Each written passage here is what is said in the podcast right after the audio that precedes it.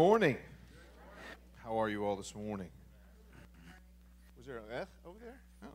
Well, I'm doing wonderful. I'm doing very wonderful. It's a good day, isn't it, to be in the house of the Lord. It's a good afternoon. Again, um, it seems like I always end up preaching on the day that the Bears play the Packers. It's very, very exciting. I don't know why they always keep losing on those same days.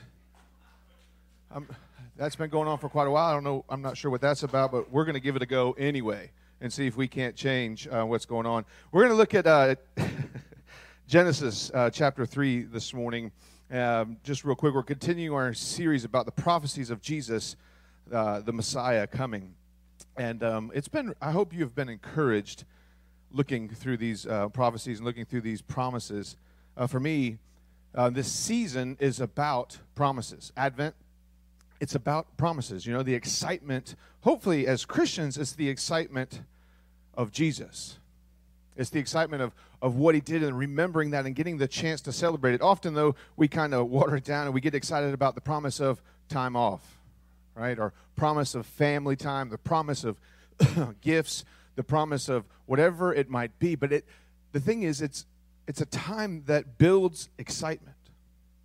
That's how I, that's how I feel. Every time we begin to set up the trees and, and set up the decorations outside and climb the ladder and put the lights on the roof and try not to fall off, right? It's excitement that begins to just dwell inside of our hearts, inside of our minds, and, and we just get excited. I think that's part of the reason why Christmas keeps happening earlier and earlier, you know, like before Thanksgiving or, you know, before fourth of July or whenever you begin to celebrate. It's just this excitement and this anticipation.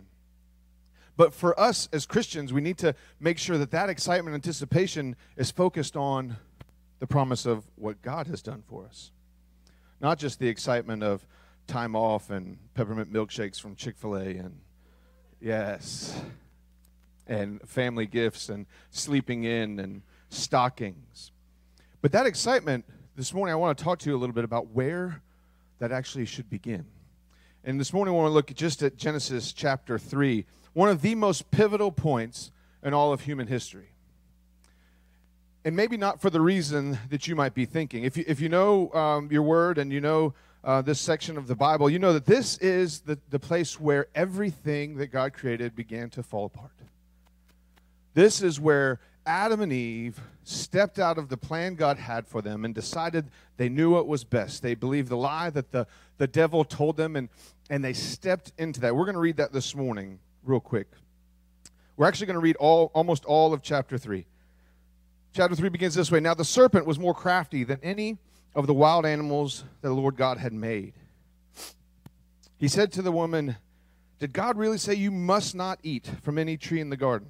The woman said to the serpent, "We may eat fruit from the trees in the garden, but not but God did say you must not eat fruit from the tree that is in the middle of the garden, and you must not touch it or you will die."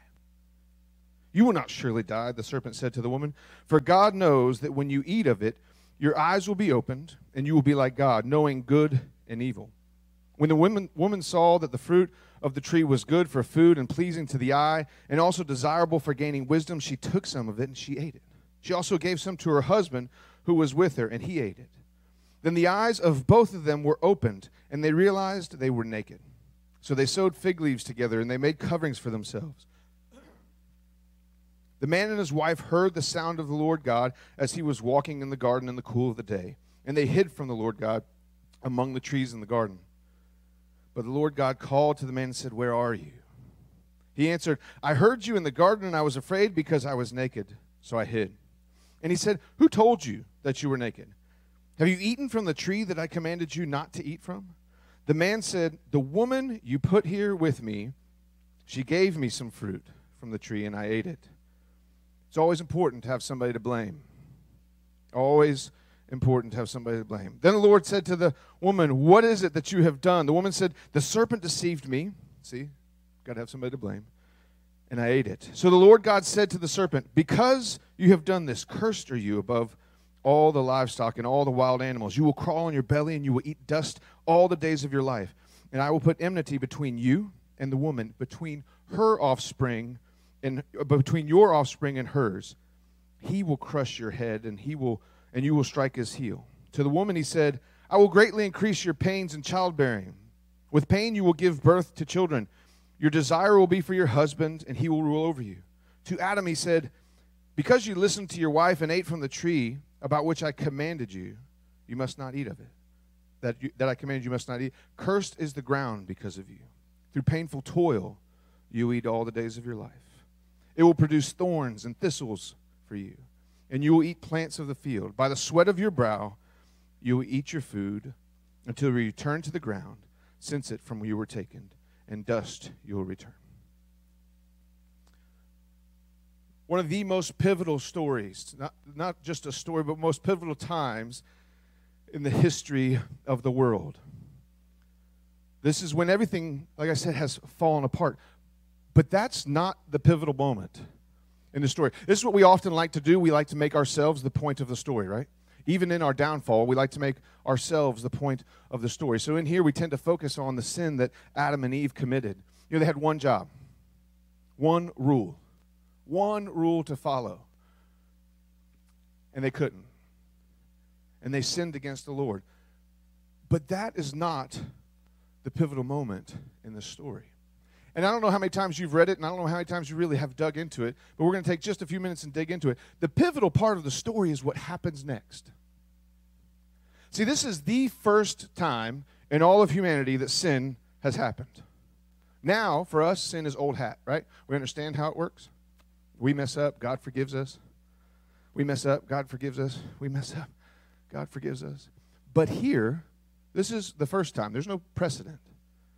There's no, this is how it works. There is nothing to base this off of. And so I wonder, you know, what is going through? Obviously, Adam and Eve have no idea what's going through, so, so their first idea, and we still do this today, is we hide. We hide from the Lord because we are ashamed. We hide from the Lord because maybe we're afraid. And we don't remember, you know, now what God actually does. But if you look at this story, this is where God sets the precedent for how sin is dealt with. You know, his first reaction to the very first sin of the world was not, hey, uh, by the way, you sinned, you messed up, I'm going to kick you out of the garden. That did happen, right? His first reaction wasn't, hey, uh, dude, you sinned, so now you're going to have to work this earth. Here's the result of your sin. You're going to have to work this earth. Yeah? That happened, but it wasn't what happened first. It wasn't that, hey, uh, woman, sorry, childbearing, going to be a little difficult. That was one of the results, but it wasn't the response. It wasn't the first response God gave. The first response God gave to sin was the plan of redemption. The first response was grace. His first step toward Adam and Eve was redemption. Let's look at it again. He says, cursed are you, talking to the serpent, above all livestock and all the wild animals. You will crawl on your belly and you will eat the dust all the days of your life. And I will put enmity between you and the woman, between your offspring and hers. And here it is. Her offspring, her seed, will crush your head, and you will strike his heel. Right there, in the midst of the very first time that anybody in the entire world sinned against God, his first step towards them was, I'm going to tell you how I'm going to redeem you. Talk about a promise.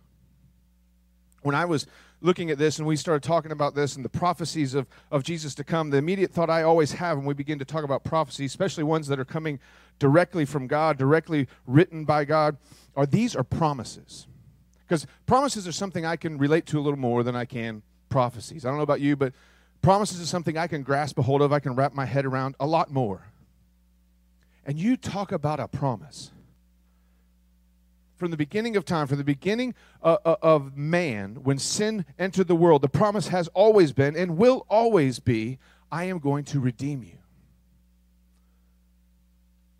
Right here, the first act is grace. The first act is redemption. Were there consequences to their sin? Absolutely. Are there consequences to yours and my sin? Absolutely.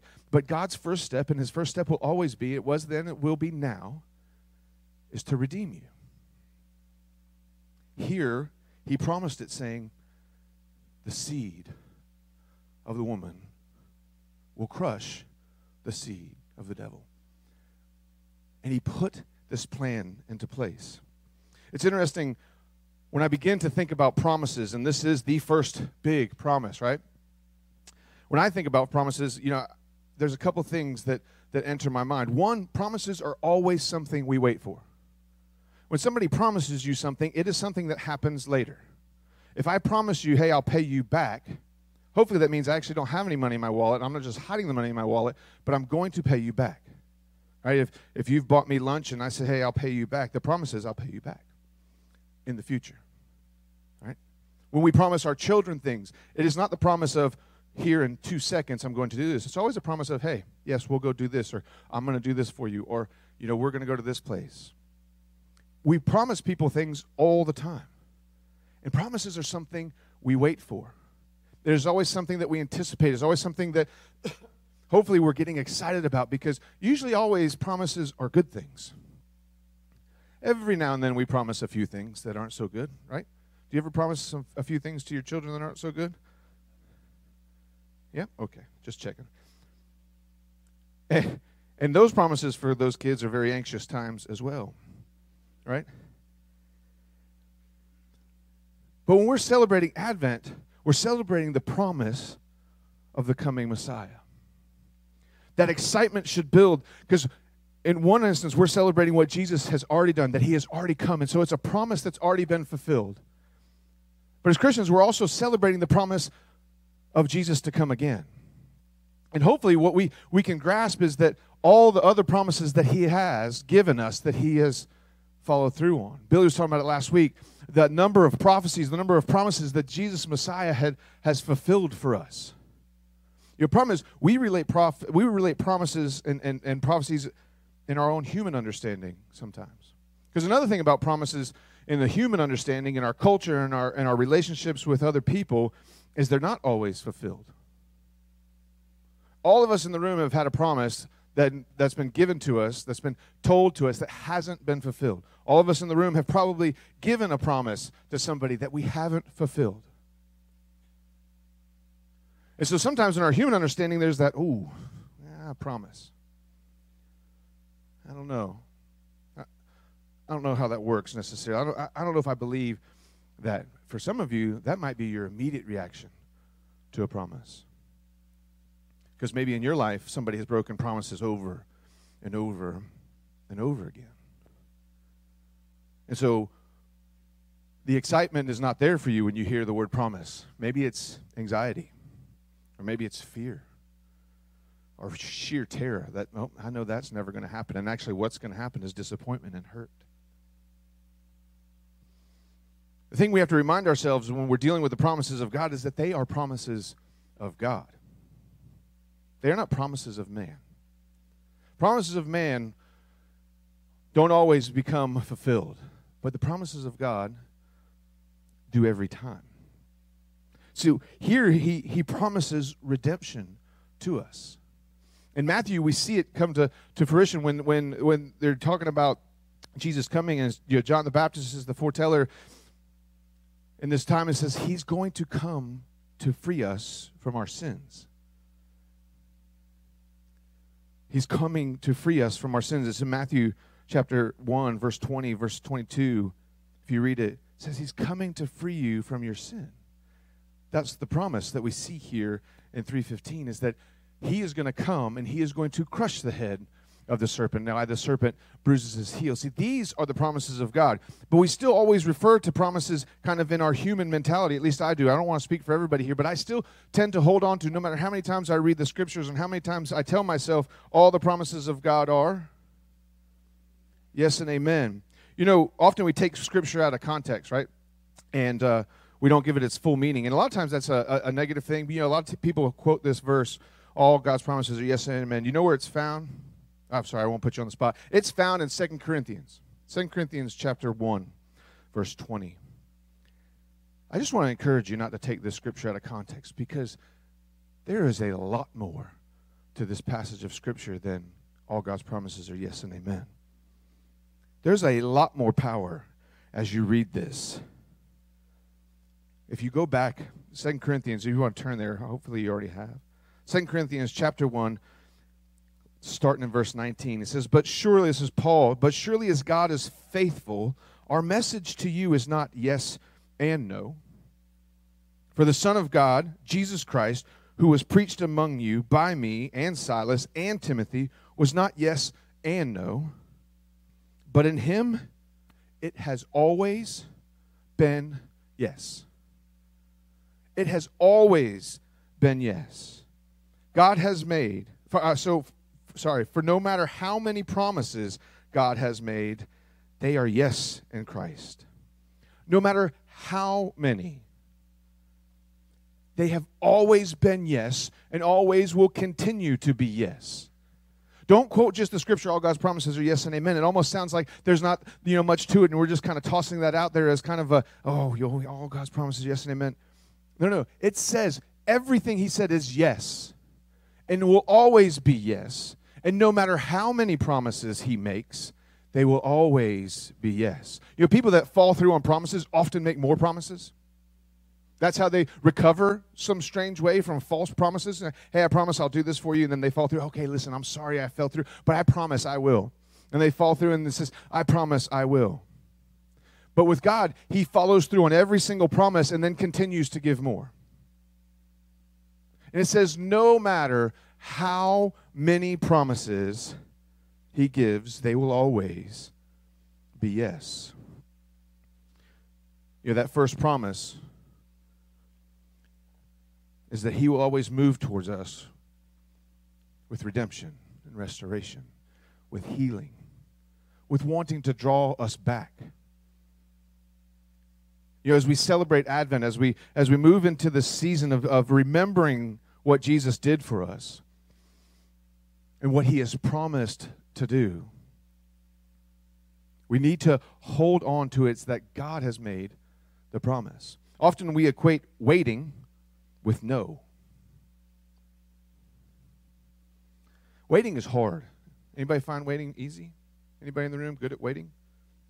I'd like to think I'm terribly bad at waiting. But waiting is not no. Waiting is waiting. Waiting is the time where God begins to work on us, begins to move in our hearts, and begins to mold and begins to shape and begins to prepare us and, and to show us things as he then begins to fulfill the promise.